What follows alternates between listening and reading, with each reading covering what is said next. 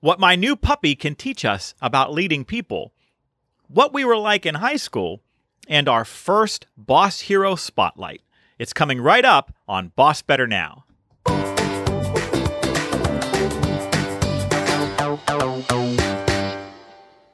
You're listening to Boss Better Now. Please welcome speaker, author, and Pisces, Joe Mull. Hello, Boss Heroes. Welcome to the show. Whether you're new to leading people or you've been doing it for years, we are here to applaud you. We are here to celebrate all the things that are hard and special and rewarding and maddening about being a boss. I'm joined, as always, by my co-host, professional coach, Alyssa Mullett. Greetings, Alyssa. Greetings and salutations.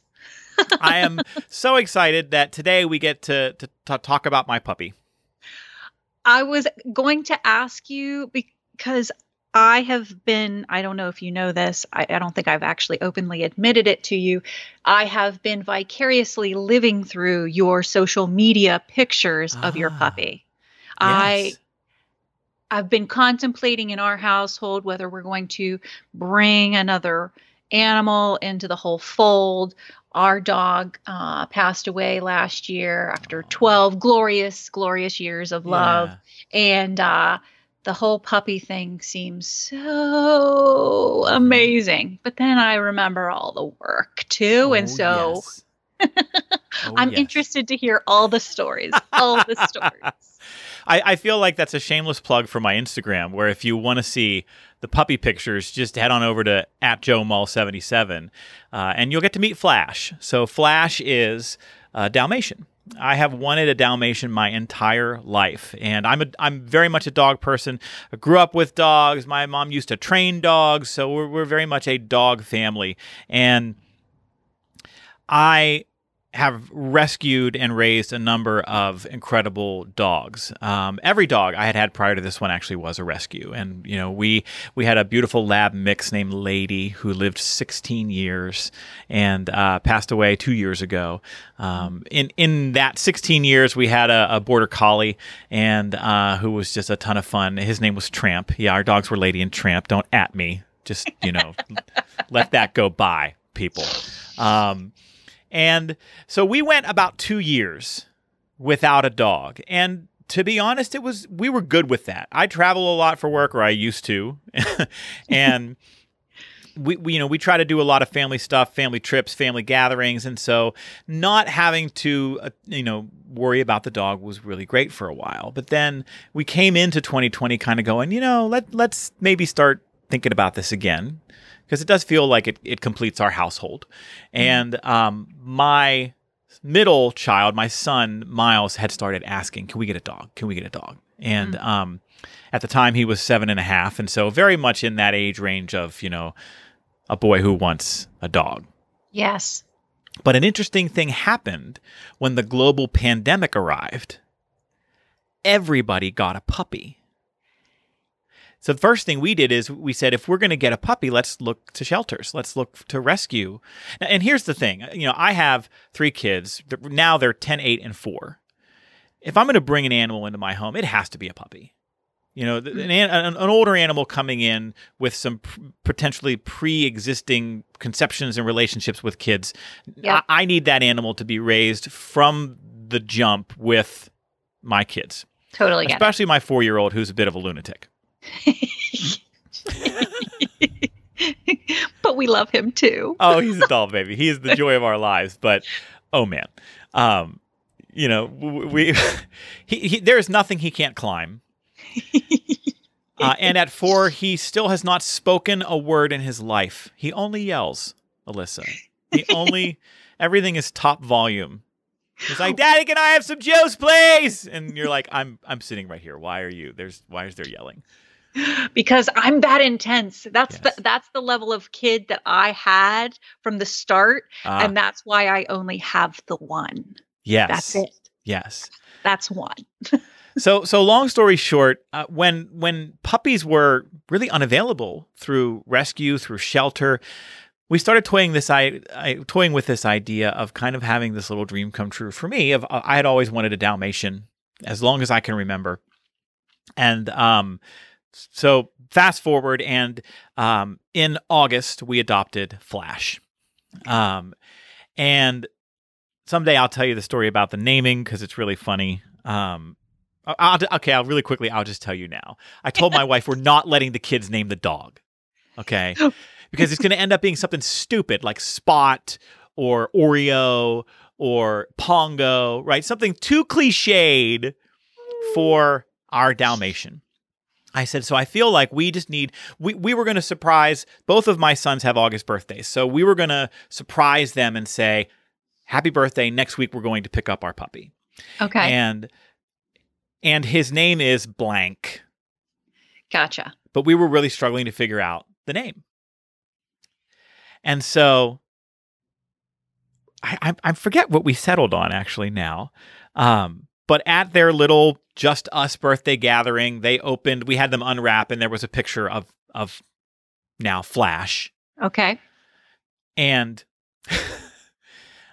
they opened the picture, and they're, oh my gosh, we're getting a puppy!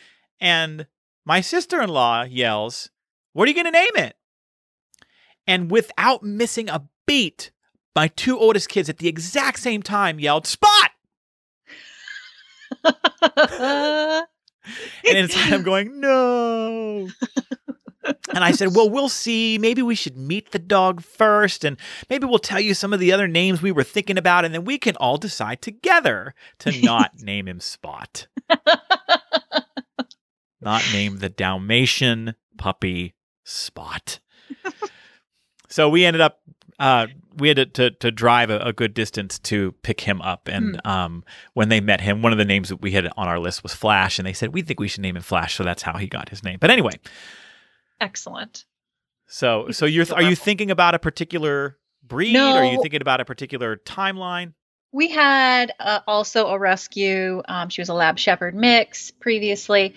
Here's what I struggle with is, we had twenty twenty for us was to be our first year of not having that commitment of mm-hmm. the dog. And so we had this amazing vacation to an all-inclusive plan, and it was going to be amazeballs. And we had this other vacation plan, and, uh, you know, and it, of course, none of that nope. actually happened. And then my kid wanted to do, and we decided it was best for our family to do remote school. Mm-hmm. So now we have all this togetherness, right? And I of which get, there is no escape. Correct. And he's of the ripe age of six and a half, and he, you know, he wants that dog too. Um, and on one hand, I think like, oh, the boy, he's an only child. He should have a best friend that, you know, that he can actually touch and feel right now. And, um, and I think that that would be really great and good. And then the other part of me, you know, I want to kind of negatively name it for myself to say the selfish part of me wants to go, but that's a really big commitment. Mm-hmm. You know, it's not just for the right now, right here, you know, to give him a companion, because in six years, he's going to be down the road playing with lots of other yes. real human boys and yes. girls. And guess who's going to be walking that dog? Guess who's going to be feeding that dog? Guess who's going to be pooping or scooping the poop yes. out of the yard? That's yours truly. And I, I'm not ready for that kind of commitment right now. And you're right, uh, you know, and, and here's, puppies have changed, apparently, from when I previously had a dog, because now new dogs, my dog poops forty-seven times a day. I don't know why. I don't know if we, maybe we got a bad one. Maybe we got a Monday dog, you know? But something's weird about it, because, like, I have never seen production like this. Ramped up production. Yes. Okay. Duly noted. See, again, I'm, I'm. So be, be on the ready. Okay. But that actually is, is a perfect setup for why I wanted to talk about Flash today, because, you know, you and I have a lot of conversations about mindset and the, the value system that leaders bring to their work and how important it is, how crucial it is to being able to do the work well. And I, I see so many parallels between the experience that we're having with this puppy and mm-hmm. why mindset matters. So let me try to set this up in, in the way that it makes sense in my head. Okay. Okay. So if you know anything about Dalmatians, you know that uh, they have a reputation for being high-strung. That's the first thing. When you tell somebody, we adopted a Dalmatian, it's remarkable the number of people who will go, oh, yeah, I heard that maybe not so good with kids, and they're a little high-strung. If you just do a little bit of reading about the breed, you learn a couple of things. First, Dalmatians are incredibly active. There are some who say that as a breed, they probably require more activity than perhaps any other breed. Dalmatians were bred to be carriage dogs, to run alongside carriages. And so no matter how active you are, you're not going to tire out your Dalmatian. Gotcha. Okay. Right? Before you get tired. And second is that Dalmatians get very clingy. Um, they bond very quickly with their families, and if they are not properly socialized very early on, because they are so bonded with their families, they see anyone outside of the immediate nuclear family as a threat. And so, yes, if, if a Dalmatian goes into a home with kids and they don't get vigorous exercise and they don't get really well socialized, they become high-strung, unhappy, mentally unhealthy animals. Mm-hmm. So we knew going in that if we were going to do this, we had to adhere to a couple of commitments, right? We knew that we needed to, to plan to give this dog vigorous activity as often as possible. So our standard is, can we give this animal two forty-five minute walks a day? And if we can swap out a walk with some really active play with the neighbor's dog, okay, that counts. But are are we budgeting in our lives the time and effort that it takes to give the the, the animal the physical activity that it needs? Okay. And that was one. The second was, how and where and when are we going to socialize the heck out of this dog so that it doesn't become aggressive, that it becomes friendly, that it learns to trust us when other people are around, that it doesn't become standoffish with other humans? And are we prepared to take the dog everywhere we go if possible, especially in that first year or two of its life so that it's well socialized? Mm. And so these were commitments that we needed to make. If we needed to create the proper environment for the dog to come into in order for that dog to be at its best. Yeah. Right? And so that was the first part of this. The second part of this is what it takes to teach a dog properly. So one of the first things that I wanted to work on is leash training with a dog. If you've ever seen a dog who has not been properly trained on a leash, you'll see somebody getting dragged, drugged, right? Dragged, which is the proper grammar. Drug, dragged. I think it's I don't dragged. know. I generally just see them trailing way behind their yes. animal, and their arm is vigorously extended and they are trying to hold on for dear life. Yes. I'm going to go with, with dragged. They're being dragged up the street, down the street. And then these, you know, what ends up happening is my dog drags me all over the place, and it's, it, it is really difficult to walk the dog. So I just give up.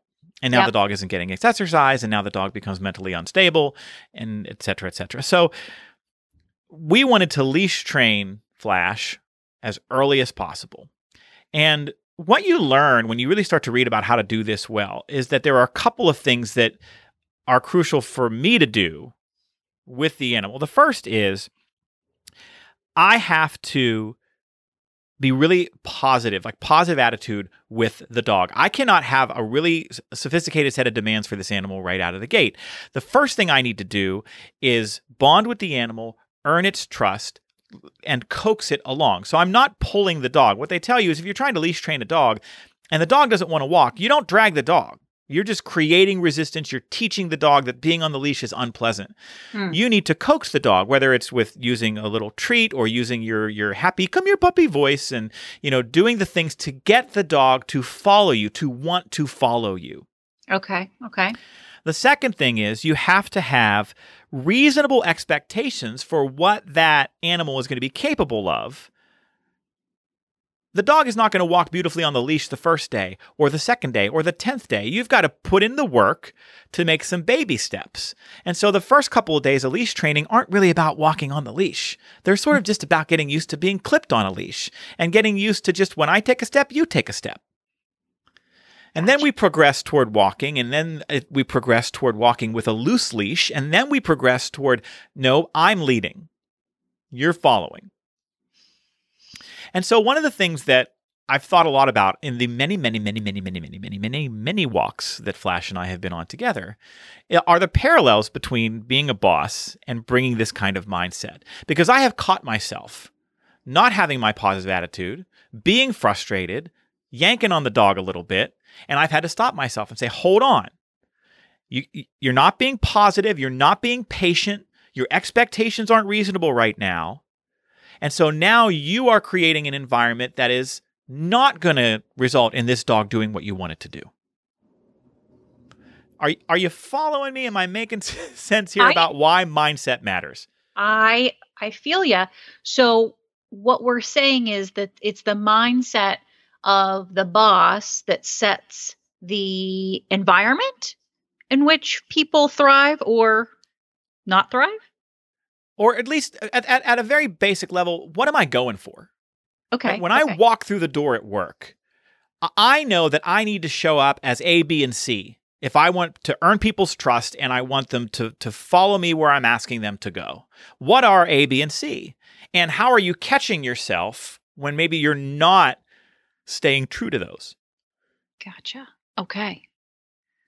That makes absolute sense. And, and, as with everything that you put out into the world, it is a beautiful illustration and a wonderful story. And I absolutely, there are many things that I wrote down there about this level of expectations, right? Mm-hmm. So expectations contribute yeah. to mindset, yep. commitments, mm-hmm. both to ourselves and to others, right? Um, contribute to mindset. What are some of the other things, again, just to highlight uh, for our boss heroes, that you think most contribute to mindset? I, I think clarity is important. I think doing the work ahead of time to sit down and say, what's most important? Where am I trying to go? What what where, what is the destination, right? I know ultimately the destination with Flash is that in a perfect world, I could walk down the trail with him with no leash. Gotcha. And he's going to stay right there next to me in the spot where I want him walking. And, you know, folks listening to this, please understand, I am not trying to equate leading your people with training a dog to walk on a leash. That is not, that is not what this is. The analogy is in the work I did before entering that relationship with the dog. Yes, yes. And, and the getting the clarity on what I needed to focus on and be about, and then the noticing of when I wasn't sticking to that. That's the analogy. It's not that we're that you you're the pack leader and you're going to let these folks know you poop when I tell you to poop, pal. That, that is not what this is. That sounded very John Wayne-ish. I don't know if that's at all. But I would listen to you whenever you use that voice on me. so, so that's what I think. And I think there are, there's also alignment here, Alyssa, in so much of the work that you do as a coach in helping people define their values. Because you know, yeah. this mindset and values piece are both about being clear. Who are you? What are you about? What are you trying to go for? What, why are values and mindset linked, and how valuable are they when, when they are clear to a boss? Yeah, I, I think that there's a lot of um, linkage between those two um, very tactical things, right? Um, and one of them you just said is that you set this mindset, right, with these commitments and these expectations and this kind of pre-work, right? And the same thing applies with our values. This is like what we are at our core, right? So these two things are innately within us. Mm-hmm. But then through noticing and self-awareness, we're trying to go, oh, okay, is this part of my mindset? Is this part of the values? Is this not jiving between either of those things? Mm-hmm. And that's whenever you got to go, oh, okay, I got to notice that. What am I going to do? I got to ch- change trajectory. I got to change course because I'm not, I'm not meeting my expectations or my commitments that I set out for in setting mm-hmm. my mindset or in being authentic to my values. Absolutely. I love it. That's perfect. We're going to continue to talk about values-based leadership and mindset on future shows, in our podcast. It, we would be doing a disservice to you and to the topic by suggesting that we can compartmentalize this in a twenty-minute podcast segment on one show. So we will continue to come back to this. I will continue to try to provide updates on Flash. I'm sure you will hear about it. What's funny is that, you know, you hear over and over again, Dalmatians need tons of exercise. Um, my dog sleeps a lot. The other thing you hear is that I, I read that Dalmatians rarely bark. They, I read that they just, it's not a, it's not a behavior that they engage in a lot, that you could go years without hearing your dog bark. My dog never shuts up. So my, my dog sleeps a lot and never stops barking. And, and maybe we got a Monday dog, but he, he's a doll and, and, and we love him to death. And you can see pictures over on my Instagram at Joe Mull seventy-seven. Uh, hey, while you're out there on the internet, be sure to like our Boss Better Now podcast page on Facebook, where you can leave comments, ask questions, suggest ideas for the show, and more. And please also subscribe to the podcast. We really need you to write a review and tell others about our show so that we can continue to do something special here for you and uh, for the, the Boss community that we're trying to build. So uh, please take a moment and do that this week. We'd really greatly appreciate it. You need to just use that John Wayne voice again. Tell them to do it. Well, I'm going to use it to tell you that it's time for the camaraderie question of the week. I don't even think I'm doing the same voice that I did before. It was very organic. I don't know what it was. I don't think we can replicate that. Okay. We are at the camaraderie question of the week. Bosses build camaraderie on teams by making it easier for people to find things in common with each other. So every week we're going to give you a question you can use at meetings to facilitate connection and build camaraderie. Cool. So our camaraderie question of the week is this, Alyssa. Tell us what you were into in high school. Tell me. Okay, so what I was into in high school. Uh, I was I was a little bit into everything, um, although nothing really at all. Um, I don't know if that means anything to you because I haven't said anything. Um Here's the thing, okay? So I liked a lot of different things. Um, I liked um, art, and I liked um, sports. I I actually did play softball and basketball. Um, I was even participated in some beauty pageants that I won. But the other part of that that you have to understand is I, my high school was seventh grade through twelfth grade with two hundred students. I graduated with thirty-six it's kids tiny. in my class. Tiny, tiny, tiny, yeah. tiny. And so, um, it was kind of like everybody had to participate in everything in order to have anything at all. Got it. So that's why I say I liked a lot of things, because you needed to like a lot of things or else there wouldn't be any of those things. I see. So I feel like jack of all trades, master of none was kind of like my M O in high school. That's what I was into. And I I always had a job after school. I was, you know, working at the local restaurant or scrubbing toilets up the street. I was always hustling to get me some gas money. Yeah. Okay. And in a high school that small, there is no anonymity. There's no hiding there. I mean, you know, high school already feels like everybody's up in your business anyway, but boy, a, a school that size, I, I can't even imagine. The up in your business has like different tenfolds of levels of magnification when you're talking about that size of yeah. classroom. Yeah. Okay. All right. What about you? Oh, I, I, I'm already pegging you for the, I, I think you might have been in the band. I know for sure theater thing has always been in your blood, but yeah. what else are you into? What, am I right? I was not into the band. Oh, okay. Um, so, oh, I was very I, into some of the girls who were into the band, but that's a different answer.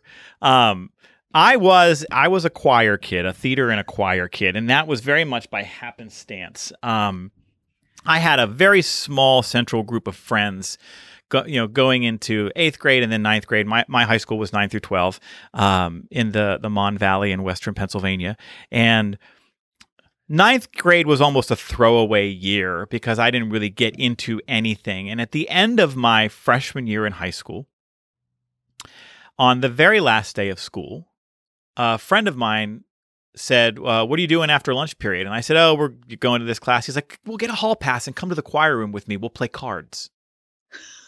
And so I did. And and I went into the choir room and I'm playing cards with, with my friend Bill. And uh, this four foot eleven, five foot tall uh, Italian lady comes walking out of the office. She goes, who are you? And this was the choir director. Okay. And I said, I'm Joe. She said, Joe, you sing? I said, no, I can't sing. She said, everybody can learn to sing. You're joining the choir. And I was like, wait, lady, slow down. And she and she wasn't having it. She was like, no, go down to the office, change your schedule for the fall. You're in my room right now. You're joining the choir. And the only thing that popped into my mind was, well, my mom would like that. my, my mom would like would like going to the choir shows. And I had a lot of friends who were in choir. And I was like, oh, okay. You were already there. I was I'm like, why not? Okay. Um, I, honest to God, I think that saved my life. I had a rough time in high school, and and having that experience, and you know that that woman is is one of the most influential people I've ever met in my life. That teacher, I, I'm not going to talk about that now because I'll get emotional, but we'll we'll do that someday. But um, Missus Spadaro, Esther Spadaro at Ringgold High School, um, whose nickname was Spud. Everybody called her Spud. Um, and who's just a saint of a woman for the students who who um, were able to be with her. Uh, and that led to me in high school being, uh, I got to go to New York City. I sang on stage at Carnegie Hall in New York City. I got to sing with Marvin Hamlisch in the Pittsburgh Pops. I got to sing, um, I got to do some pretty incredible things because of that day that I wandered into uh, the the choir classroom. I was uh, Frederick in the Pirates of Penzance my senior year, uh, the, the the lead role, um, and you know that that led me to a, a degree in the performing arts. I, I in tenth grade they put me on stage and said sing, and I could sing, and I decided to try to get better at it, and uh, that was that was what I was into in high school. I ended up getting a four year degree in the performing arts, and I have people who say, "Well, aren't you sad that you're not using your performing arts degree?" And I'm like, "Uh, every day." Yeah. I, I'm a trainer. I'm on stage every day. Absolutely. You bring it. You bring it. That's amazing. I love these questions because I love the stories. Yeah. And you, Boss Heroes, you start putting these questions out there. You are going to love the stories you get in return too. And that is our camaraderie question of the week. I'm really excited that now we get to share with you our first Boss Hero story. So we've asked you to share with us the stories of the boss heroes in your life. These are bosses who are worthy of acknowledgement, worthy of a, just a moment in the spotlight for the ways in which they have gone out into the world and attempted to support and serve others as a leader. And our boss hero story today comes from Lisa is about, excuse me, is about Lisa Wanamaker and is submitted by Jenna Calabrese of Stevensville, Maryland. Jenna, I'm sorry if I got the last name wrong. It could be Jenna Calabrese. I think it's Calabrese, though. I'm going to go with that. And if I'm you wrong, gotta Jenna, you got to work on your just, Italian, I think. You, you can, just hit you... me up on social media, Jenna. You can you can scold me if I got it wrong. Um, Lisa, our Boss Hero Spotlight, is in Myrtle Beach, South Carolina, and I want to share with you what Jenna sent us about Lisa. I've had the privilege of working with Lisa Wanamaker at two different organizations over a span of fifteen years and want to share what an impact she's had on my life and career. I began in the medical field at seventeen in an urgent care center in Maryland. Lisa was the C O O, and I started as a patient care technician. Throughout my time at the urgent care center, I had many positive interactions with Lisa. Though she was very busy in her role, managing well over one hundred people, she always made sure to connect personally with the staff whenever she was on site. She was firm and fair with any issues that arose and used any opportunity she could to help coach the staff and build our confidence and skills. Four years later, Lisa ended up leaving that organization after sixteen years to become an administrator of a busy pediatric practice. I was sad to see her go, but happy for her and her new adventure. About a year later, after I graduated from nursing school, I got a call from Lisa regarding a position in her practice, and I jumped at the chance to work under her again. Now fast forward two years, and I had applied for an internal leadership position in the organization, which would entail helping to manage forty-plus clinical staff. I had no manager or leadership experience. However, Lisa recognized my motivation and willingness to learn. During my time as a clinical manager, I learned countless things from Lisa about what it takes to be a successful leader. She taught me how to connect with my employees and instilled in me her firm but fair approach when having to perform disciplinary action. She helped guide me in the unknown territory of creating policies and procedures, managing the day-to-day operations within my department, as well as looking at the big picture. One of the things Lisa would have us do, what our managerial staff do, is set three quarterly goals. We were required to provide a thirty, sixty, and ninety-day timeline on how we would accomplish these goals. And at the end of the quarter, we would then have to submit a summary regarding these goals, whether we were successful, what roadblocks were encountered, and what was needed to sustain any new initiatives put in place. I will be honest and say that, at first, this was not my favorite thing to do. It seemed a bit cumbersome, and it was sometimes difficult to think of three goals at once. But today, I am grateful for those goals. And this is how I approach operational issues at my current practice. It also motivates me to evaluate current policies and find better, more effective ways to perform tasks. Lisa taught me the importance of leading by example. Lisa would never ask us to perform something that she wasn't willing to do herself. She was never afraid to get her hands dirty, and she always helped whenever there was a need.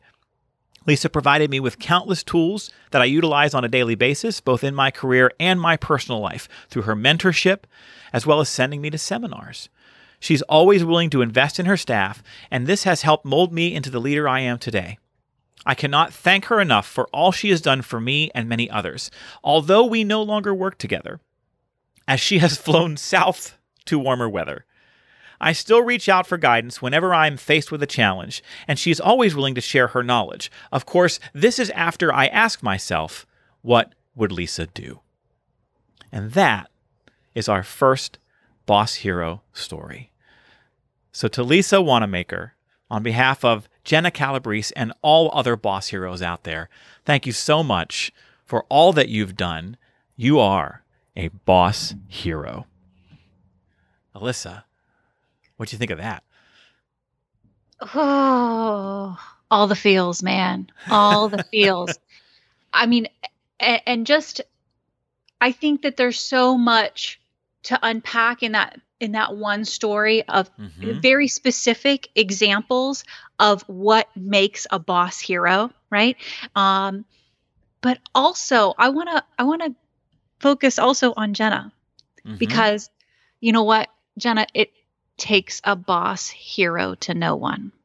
Mm-hmm. So I think that there's a real big gratitude that while you're giving that title and praise to Lisa, right back at you, sister. Yeah. You, you're doing it. You're doing all the things that boss heroes do, because that's what Lisa showed to you to do.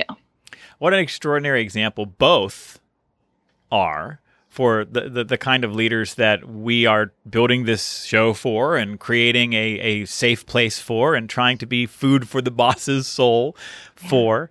Um, and what a terrific example of how to do a submission to our Boss Hero stories, right? We've all been doing performance reviews for years, and we're used to getting like uh, exceeds expectations. She's a super nice person and, you know, always asks me how I'm doing and cares about me a lot. And it's three sentences of the most generic thing. And like Jenna showed up and brought us so much detail and told us the arc, right? Told us the story, gave us specific examples. Uh, if you want to make sure that you get a spotlight shined, shown, shined? There's a lot of grammar questions in this episode. Got a spotlight on the person you are nominating, you're going to want to do what Jenna did. You know, here's the other thing. The story Jenna shared about working for Lisa reminds us of the power of believing in someone, right? When Lisa made time to build a genuine relationship with Jenna early in her career, the result was that Jenna believed in Lisa as a leader. And then when Lisa worked to build Jenna's confidence and skills, Jenna started believing in herself. And so years later, when Lisa needed a new clinical manager, she again believed in Jenna and gave her an opportunity. And then both have benefited from the result. And I think that the takeaway is that It's easy most of the time to get consumed by the day-to-day demands of managing people and being in charge. But this is what the best bosses do. They believe in people. They spot talent. They nurture it. They shine a light on it. They work to build a meaningful relationship with every person on their team. And the time and effort it takes to do this as a boss isn't treated as a luxury. It's the priority. I think it begs the question, who has believed in you in your career? Who goes home at night where you work knowing that you believe in them? Where and how can you do more to spot talent, build relationships, and help others to rise? So thank you to Jenna for the submission. Thank you, Lisa, for all that you do as a boss hero. Alyssa, big ahas or takeaways or final thoughts on today's episode? I can't. I got all the feels right now, Joe. I can't. Well, I think Lisa's story is the perfect ending point. So thank you all for listening. Thank you for all that you do to take care of so many.